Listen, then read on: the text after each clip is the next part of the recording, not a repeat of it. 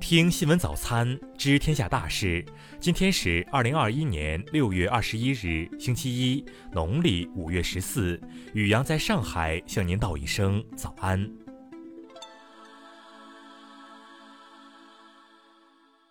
先来关注头条新闻。韩国私立自升职伍员去年设立了一组雕像，一座下跪铜像以日本前首相安倍晋三为原型，面前是象征慰安妇问题的少女像。原院长金灿烈日前透露，正探讨在日本东京举办这两座人像的展示会。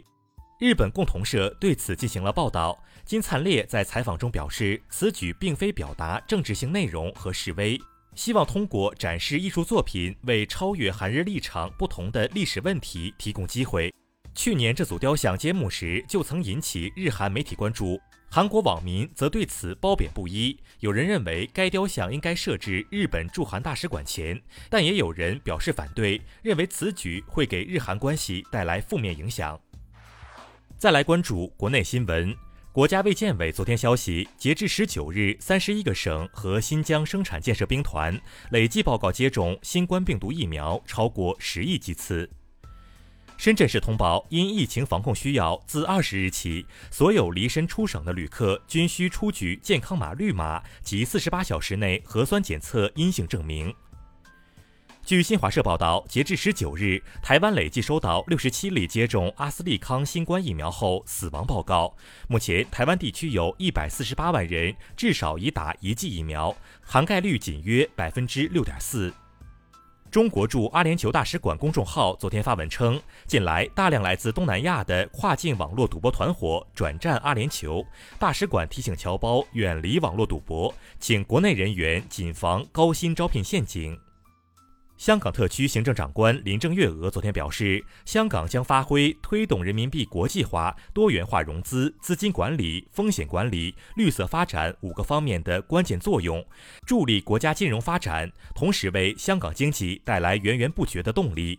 据北京首都国际机场官方微博消息，该机场近期将采取更为严格的安全检查措施，请广大旅客合理安排时间，提早抵达。黑龙江赣流上游水位自17日以来快速上涨，目前仍为持续上涨趋势。黑龙江黑河市发布公告，启动4级防汛应急响应。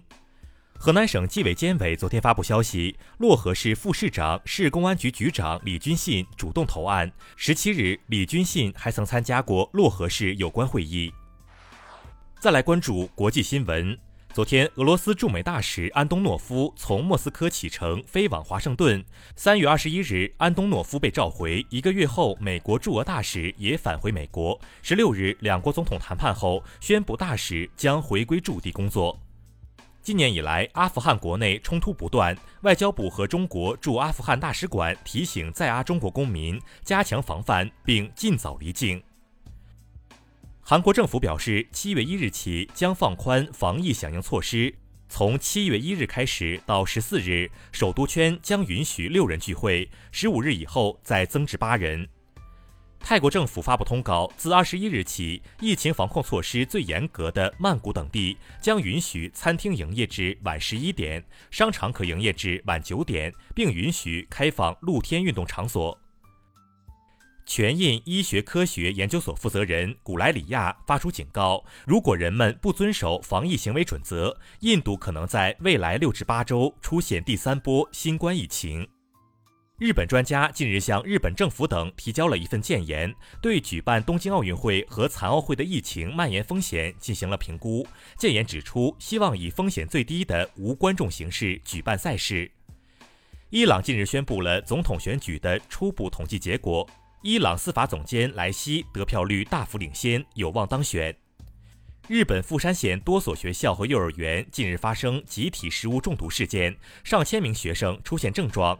经调查是公餐牛奶问题，供应商目前已停止营业。再来关注社会民生新闻。广州南沙公安通报称，16日晚，居住在封控区域内的居民吴某擅自越过围蔽设施离开封控区域，目前警方已依法对吴某作出行政处罚。沈阳男子刘某想改名叫刘霸道，被派出所拒绝后，他将派出所告上法庭。日前，法院已驳回刘某的诉讼请求。19日，湖南滨州市一居民自建房坍塌，12人被困，其中5人死亡，另外7人仍在继续治疗。12日，杭州高女士在乘坐网约车时突然跳车，导致受伤。涉事首汽约车昨天发布情况说明称，系司机与乘客沟通不畅，引发乘客误解，对乘客受伤表示歉意。近日，福建泉州一名4岁女童因为所佩戴的电话手表发生自燃，导致手背严重烧伤。业内人士提醒，一定要通过正规渠道购买正规厂家的产品，必须认准国家安全认证。再来关注文化体育新闻。世界女排联赛迎来收官战，中国女排3-0战胜美国女排，取得7连胜。中国男篮昨晚在亚洲杯预选赛最后一场比赛中，以91比73击败中国台北，4战全胜，晋级正赛。中国足球队昨天发布微博，28名球员进行了返回苏州后的首次训练，备战12强赛之旅就此展开。陕西考古研究所近日发现了一处宋金时代遗址，其中有沙土液化形成的沙脉。据分析，地震沙土液化迹象可能与宋金以后关中地区的地震有关。以上就是今天新闻早餐的全部内容。如果您觉得节目不错，请点击再看按钮。咱们明天不见不散。